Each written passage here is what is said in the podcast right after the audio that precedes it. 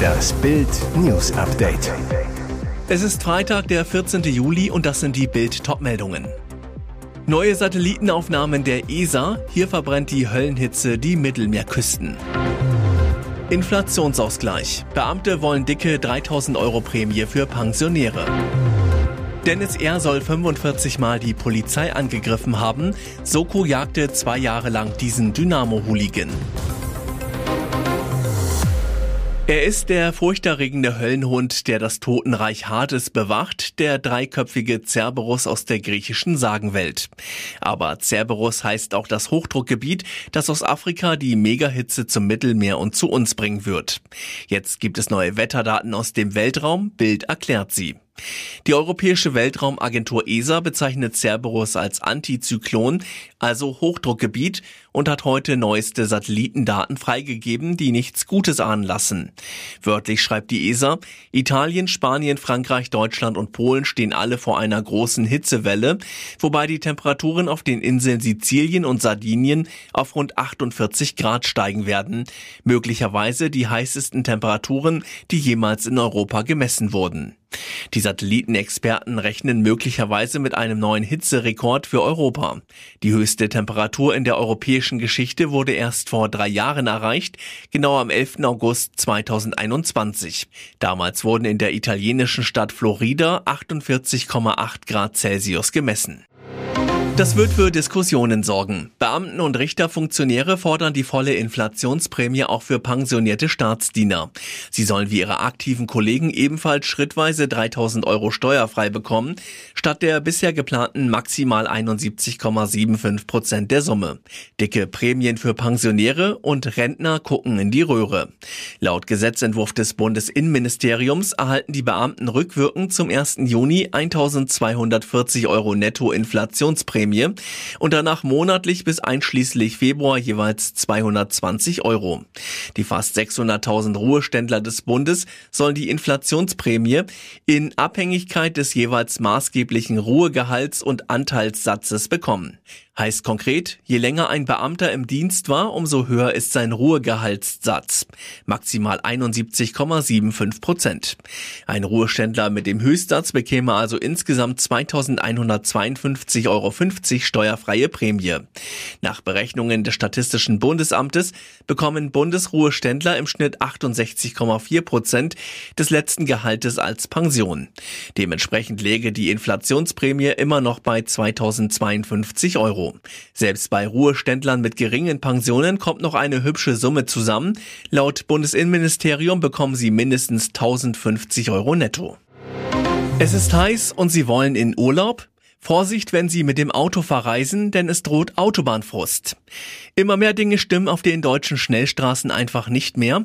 Es erwartet Sie Staufrust. Der ADAC warnt, in diesem Jahr droht mehr Stop and Go auf der Autobahn als in den Jahren zuvor. Ein Grund, erhöhter Reiseverkehr. Die Deutschen haben nach Corona und dem Teuerjahr 2022 wieder Lust, mit dem Auto zu verreisen. Schon an Ostern und Pfingsten war sehr viel mehr los auf den Straßen als in den Vorjahren. Zu Beginn des Jahres 2023 gab es über 550 Baustellen auf deutschen Autobahnen, auf denen länger gearbeitet wurde. Aktuell dürften es deutlich mehr sein und das wird wohl auch für die kommenden Jahre so bleiben, erklärt der Autoclub Europa. Der Grund dafür ist, dass die Autobahn GmbH jetzt das anpackt, was unter den Verkehrsministern der Vergangenheit jahrelang vernachlässigt worden ist. Die Bestandspflege des Autobahnnetzes. Die Vielzahl maroder Brücken, bröckelnde oder mehrfach gepflegte Straßenbelege sind gefährliche Sicherheitsrisiken auf der Autobahn, die schnellstmöglich beseitigt werden müssen. Was das für Autofahrer bedeutet und welche anderen Probleme beim Reisen auf der Autobahn lauern, lesen Sie auf Bild.de. Zwei Jahre nach den schweren Krawallen am Rande des Aufstiegsspiels von Dynamo Dresden gegen Türkgücü München ist am Donnerstag ein 25-Jähriger festgenommen worden. Dennis R. soll Polizisten unter anderem mit einer Metallstange und einer Feuerwerksbatterie attackiert und verletzt haben. Die Staatsanwaltschaft wirft ihm Landfriedensbruch und gefährliche bzw. versuchte gefährliche Körperverletzung in 45 Fällen vor. Das Spiel fand am 16. Mai 2021 aufgrund der damals geltenden Corona-Schutzverordnung ohne Zuschauer statt. Dennoch feierten die Menschen damals rund ums Rudolf-Habich-Stadion den Zweitliga-Aufstieg. Mehrere tausend Polizisten waren wegen zuvor befürchteter Ausschreitungen im Einsatz. Die Behörden behielten mit ihrer Prognose recht. Bei den heftigen Randalen waren insgesamt 184 Beamte verletzt und 30 Streifenwagen zertrümmert worden. Polizisten erlitten unter anderem Verbrennungen, Schnittwunden und teilweise Gehörverlust. Dennis R. soll dabei vermummt aus einer Gruppe Hooligans heraus immer wieder mitgemischt haben.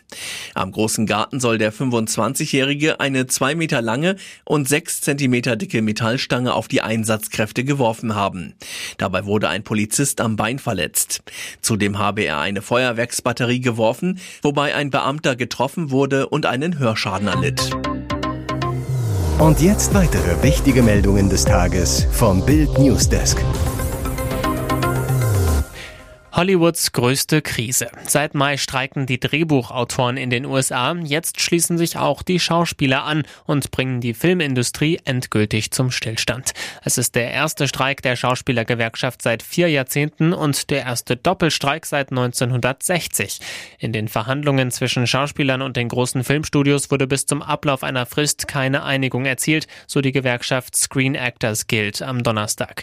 Die Gewerkschaft habe deshalb zu einem Streik aufgerufen. Wir hatten keine Wahl, sagte die Gewerkschaftsvorsitzende Fran Drescher, bekannt aus Die Nanny, bei einer Pressekonferenz. Wir sind die Opfer hier. Wir werden von einer sehr gierigen Einheit zu Opfern gemacht.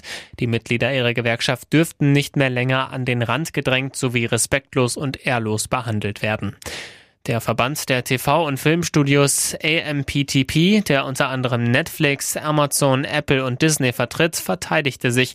Man habe versucht, eine Einigung zu finden, hieß es in einer Mitteilung. Die Gewerkschaft habe nun aber leider einen Weg gesucht, der zu finanziellen Problemen für die unzähligen tausend Menschen führen wird, die auf die Branche angewiesen sind. Welche Folgen der Streik hat und was die Schauspieler fordern, gibt's zum Nachlesen auf Bild.de. Mit einem im Baumarkt erhältlichen Bolzenschneider überwanden die Klimakaoten ganz einfach die Sicherheitszäune am Flughafen Hamburg, radelten ungehindert auf das Rollfeld und klebten sich fest. Unfassbar, wie der Flughafen Hamburg die schwere Sicherheitspanne schönredet. Sprecherin Janette Niemeyer zu Bild. Unsere Prozesse und Alarmsysteme haben gut funktioniert. Der Flugbetrieb ist nach dem unerlaubten Eindringen der Aktivisten sofort gestoppt worden. Die Sicherheit der Passagiere und die Sicherheit der eingedrungenen Personen ist zu jeder Zeit gewährleistet gewesen. Die Sprecherin betont, der Flughafen Hamburg hat seinen 22 Kilometer langen Flughafenzaun stärker gesichert, als es die Anforderungen der internationalen Zivilluftfahrtorganisation ICAO und der gesetzliche Rahmen vorsehen. So besitzt Hamburg Airport einen robusten Stabgitterzaun, der deutlich stabiler ist als herkömmliche Metallzäune und nur mit roher Gewalt durchtrennt werden kann. Die Robustheit hört jedoch bereits bei Bolzenschneidern auf. Alle zehn Klimakaoten kamen mittlerweile wieder frei. Alle erhielten ein Aufenthaltsverbot für den Flughafen Hamburg. Strafverfahren wegen Hausfriedensbruch, Sachbeschädigung und Widerstand bzw. Beihilfe zum Widerstand wurden eingeleitet.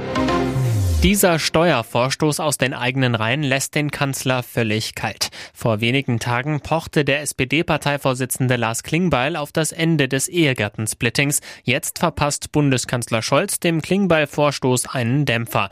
Das Steuermodell sei Gesetzeslage in Deutschland, aber es gebe natürlich immer mal wieder Diskussionen, ob es nicht unverhältnismäßig ist, gerade bei denjenigen, die ein paar hunderttausend Euro im Jahr verdienen. Den Steuervorstoß von Klingbeil stößt beim Kanzler wohl auf taube Ohren. Scholz beruft sich auf geltendes Recht. Auf die Abschaffung des Ehegattensplittings angesprochen, erklärte Scholz in Füssen weiter, aber für die Normalverdiener hat niemand vor, eine Verschlechterung vorzuschlagen, was jetzt die steuerliche Belastung betrifft. Das glaube ich ist zur Einordnung der Diskussion immer ganz wichtig. Sein Parteichef Klingbeil ist anderer Meinung. Gegenüber dem RND forderte er kürzlich das Ende des Steuermodells. Wir schaffen endlich das Ehegattensplitting ab. Damit würden wir dem antiquitierten Steuermodell, das die klassische Rollenverteilung zwischen Mann und Frau begünstigt, ein Ende setzen und der Staat würde Geld sparen, so Klingbeil. Laut Regierung würde die Streichung 25,5 Milliarden Euro mehr Steuern in den Staatshaushalt spülen. Für Millionen Menschen dürfte das ein heftiger Schlag sein. Die Weltgesundheitsorganisation hat den Süßstoff Aspartam als möglicherweise krebserregend eingestuft. Aspartam wird häufig in Softdrinks, Joghurt und Kaugummi eingesetzt. In den üblichen konsumierten Mengen dürfte es aber kein Problem darstellen, meinen die Experten. Aspartam ist einer von elf in der EU zugelassenen Süßstoffen und einer der am häufigsten verwendeten weltweit. Jetzt gilt er offiziell als möglicherweise krebserregend. Die WHO ändert ihre Richtlinien trotz der neuen Einstufung nicht. Aspartam wird also nicht verboten. Denn die WHO-Experten sehen in den neuen Studien keine Hinweise darauf, dass ein Verzehr im Rahmen der empfohlenen Höchstwerte gefährlich sein könnte. Wer sich daran halte, setze sich nach derzeitigem Wissensstand keinem höheren Krebsrisiko aus, so die WHO. Verunsicherung dürfte es bei den Konsumenten jetzt trotzdem geben. Ein Softdrink ab und zu oder Kaugummi, da sollte man sich nach jetzigem Stand keine Sorgen machen, sagte Francesco Branca, Direktor der WHO-Abteilung für Ernährung und Lebensmittelsicherheit. Wir empfehlen nicht, dass Verbraucher gänzlich auf Süßstoffe verzichten, aber wir empfehlen Zurückhaltung. Wer im Supermarkt überlege, ob er eine Cola mit Zucker oder mit Süßstoff kaufen soll, ziehe am besten eine dritte Variante in Betracht, sagte Branca, Wasser trinken oder andere Getränke ohne Süßmittel zum Star-Shopping nach London. Am Donnerstag gab es in der englischen Hauptstadt ein Geheimtreffen zwischen den Bayern und Tottenham. Einziges Thema der Wechsel von Münchens Wunschstürmer Harry Kane. Vom Rekordmeister saßen Jan-Christian Dresen und Marco Neppel mit Tottenham-Chef Daniel Levy am Verhandlungstisch.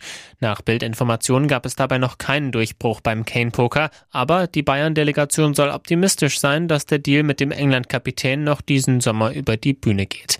Der Rekordmeister gab bisher ein 70 Millionen Angebot ab, was von Tottenham aber sofort abgelehnt wurde. Seitdem sind beide Seiten weiter im Gespräch. Die Spurs fahren bisher einen Knallhartkurs. Eigentlich wollen sie ihre Clublegende trotz im Sommer 2024 auslaufenden Vertrag am liebsten gar nicht abgeben. Erst ab 100 Millionen sollen sie überhaupt ins Grübeln kommen, wie man aus England hört. Und so reist Kane jetzt auch noch mit dem Premier League Club ins Trainingslager. Heißt für die Bayern, der Trainingsstart und das erste Trainingslager am Tegernsee finden ohne Kane statt.